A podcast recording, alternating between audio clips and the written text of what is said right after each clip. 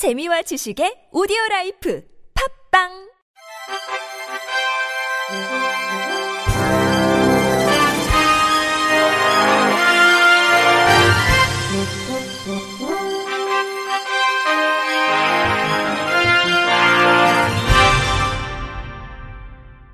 청취자 여러분 안녕하십니까? 4월 10일 수요일 KBIC 뉴스입니다. 2008년 시행 이후 15년간 제자리 걸음이던 장애인 차별금지 및 권리 구제 등에 대한 법률의 실효성을 강화하고 지향점을 정리하기 위한 전면 개정안이 발표됐습니다. 장애인 차별금지 추진연대는 어제 이룸센터에서 보건복지부, 국가인권위원회와 함께 장애인 차별금지법 시행 15주년 기념 자담회 개정할 결심을 개최했습니다. 이날 발제를 맡은 서울대 법학전문대학원 공익법률센터 김재왕 변호사는 당시 법 제정 과정에서 초기 법안에 제시됐던 실효성 있는 주요 내용들이 사회적 합의 과정에서 반영되지 못한 채 법안이 시행됐고 시행 15년 동안 변화된 장애인의 권리의식과 사회 변화를 반영하는 법안의 변화가 필요하다며 장애인 차별금지법 전면 개정에 대한 필요성을 설명했습니다. 이어 현재의 의료적 기준이 아닌 헌법과 국제인권협약을 기준으로 장애와 장애인에 대한 범위를 확대해야 한다며 법 적용을 가로막던 단계적 시행 조항을 삭제하고 장애인 차별에 대한 권리구제 실효성 확보를 위한 징벌적 손해배상이 도입돼야 한다고 강조했습니다. 구체적으로 현행 법률에 장애를 이유로 정당한 사유 없이라는 소극적 차별 행위 판단에 대한 조건 문구를 삭제하고 장애인에 대한으로 조항을 개정함으로써 장애인이 받는 차별을 전반적으로 규정할 수 있도록 했습니다.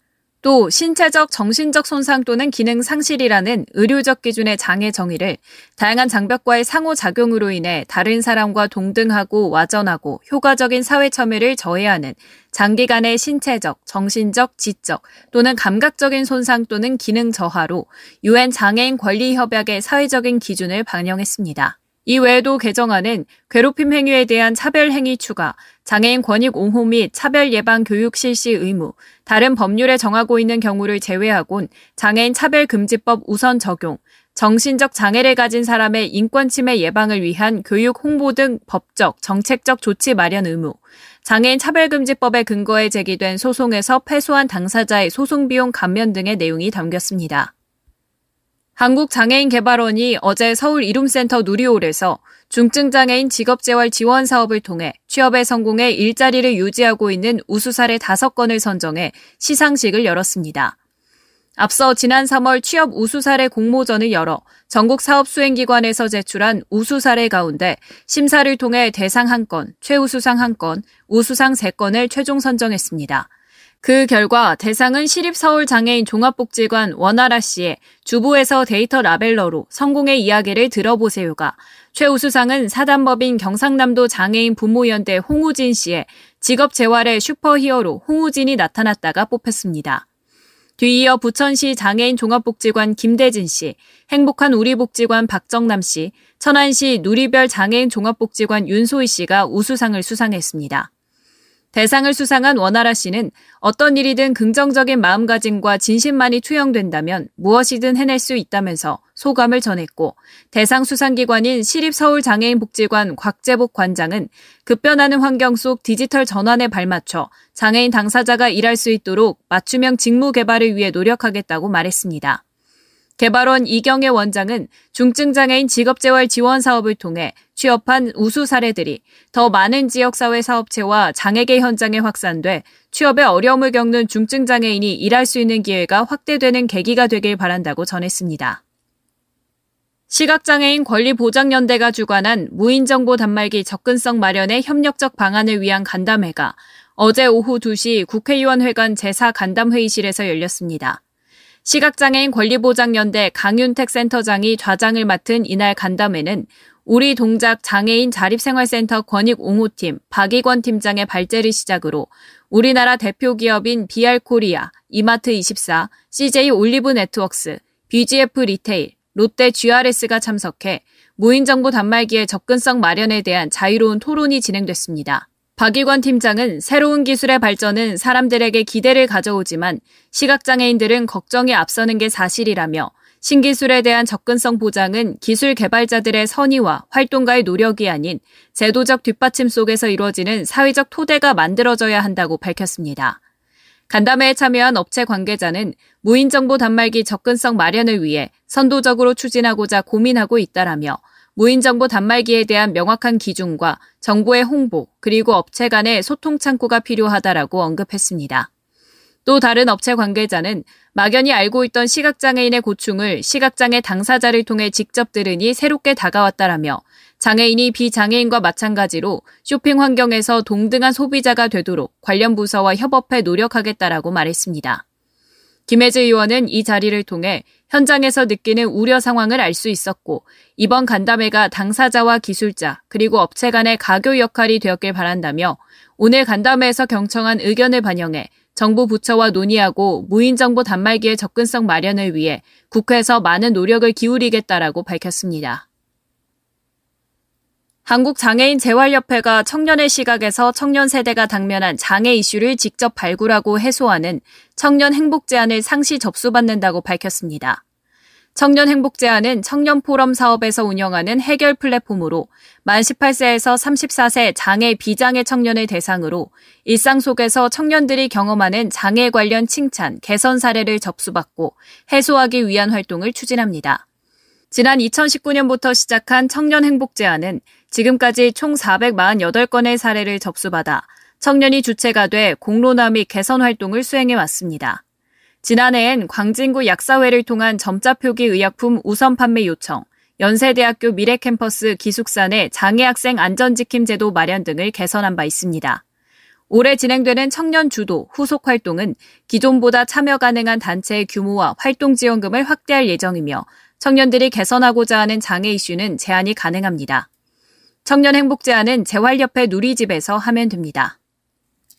제21회 서울장애인인권영화제가 오는 27일부터 29일까지 사흘간 서울대학로 마로니에 공원 야외 공연장에서 열립니다. 이번 영화제는 장애인을 동정과 시의 대상으로 그려왔던 미디어의 문제점을 짚고 장애인의 주체적인 삶을 담은 영상을 상영합니다. 올해는 열차가 어둠을 헤치고라는 슬로건으로 사전 공모작 중 선정된 7편과 함께 장애인들의 권익을 주제로 한 국내외 초청작 2편, 기획작 4편, 연대작 2편을 총 16편의 영화가 다양한 행사와 함께 상영될 예정입니다.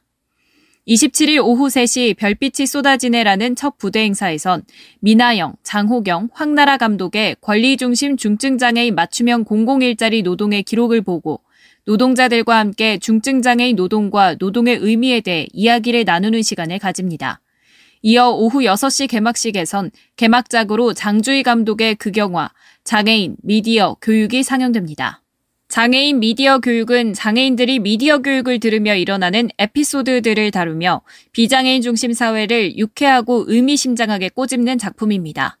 영화제의 모든 상영작은 무료며 수어 자막과 화면 해설, 이해하기 쉬운 부스를 운영해 발달장애인도 함께 즐길 수 있는 환경을 마련할 계획입니다. 문경란 공동조직위원장은 오랜 투쟁에도 불구하고 한국의 지하철과 버스가 비장애인만 싣고 달릴 것을 고집하고 있다면서도 하지만 우리는 장애인의 저항과 투쟁을 실천하는 열차를 동시에 발차시킬 것이라며 영화제의 의미를 밝혔습니다. 빛된 소리 글로벌 예술협회가 제8회 이음가요제 참가자를 모집합니다. 올해로 8회째를 맞은 이음가요제는 장애인들에게 대중가수로서의 길을 열어주고 가수로서 활동할 수 있도록 지원하는 목적으로 마련됐으며 6월 28일 오후 7시 서울 마곡에 위치한 ASSA 아트홀에서 개최됩니다. 지원 분야는 가요이며 비장애인도 참가할 수 있지만 예선을 통과한 후 본선 무대에서는 장애인과 한 팀을 이뤄 듀엣으로 출전할 수 있습니다. 1차 예선 접수 기간은 6월 5일 오후 6시까지며 1차 서류 심사와 6월 10일 2차 동영상 심사로 예선을 통과한 12팀이 28일 본선 무대에서 대상을 놓고 겨루게 됩니다. 수상 내역은 대상은 200만 원의 상금과 트로피가, 금상 수상자는 상금 100만 원과 트로피가 수여됩니다. 입상자에겐 한국장애인국제예술단의 정단원으로 활동할 수 있는 특전이 부여가 되고 각종 공연에 참여할 수 있는 기회가 주어집니다. 끝으로 날씨입니다. 전국의 미세먼지 농도 매우 나쁨 단계까지 치솟아 있습니다. 미세먼지 주의보도 경보까지 내려져 있는데요. 황사위기 경보 주의 단계도 발령이 됐습니다.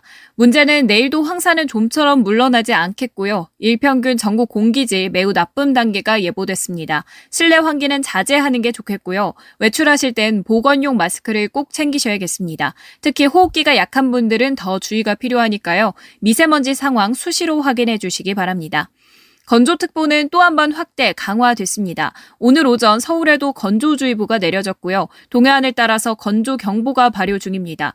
바람도 강하게 불고 있어서 화재가 발생하기 쉬운데요. 경각심을 갖고 불씨관리 철저하게 하셔야겠습니다. 바람결은 여전히 차갑습니다. 아침 출근길 서울은 5도를 밑돌았고 한낮에도 예년 이맘때보다 낮은 기온 보였습니다. 내일 아침도 쌀쌀하겠고요. 곳곳에 서리가 내리고 물이 얼겠습니다. 낮부터 다시 기온은 오르기 시작합니다. 포근하겠지만 일교차가 크겠습니다.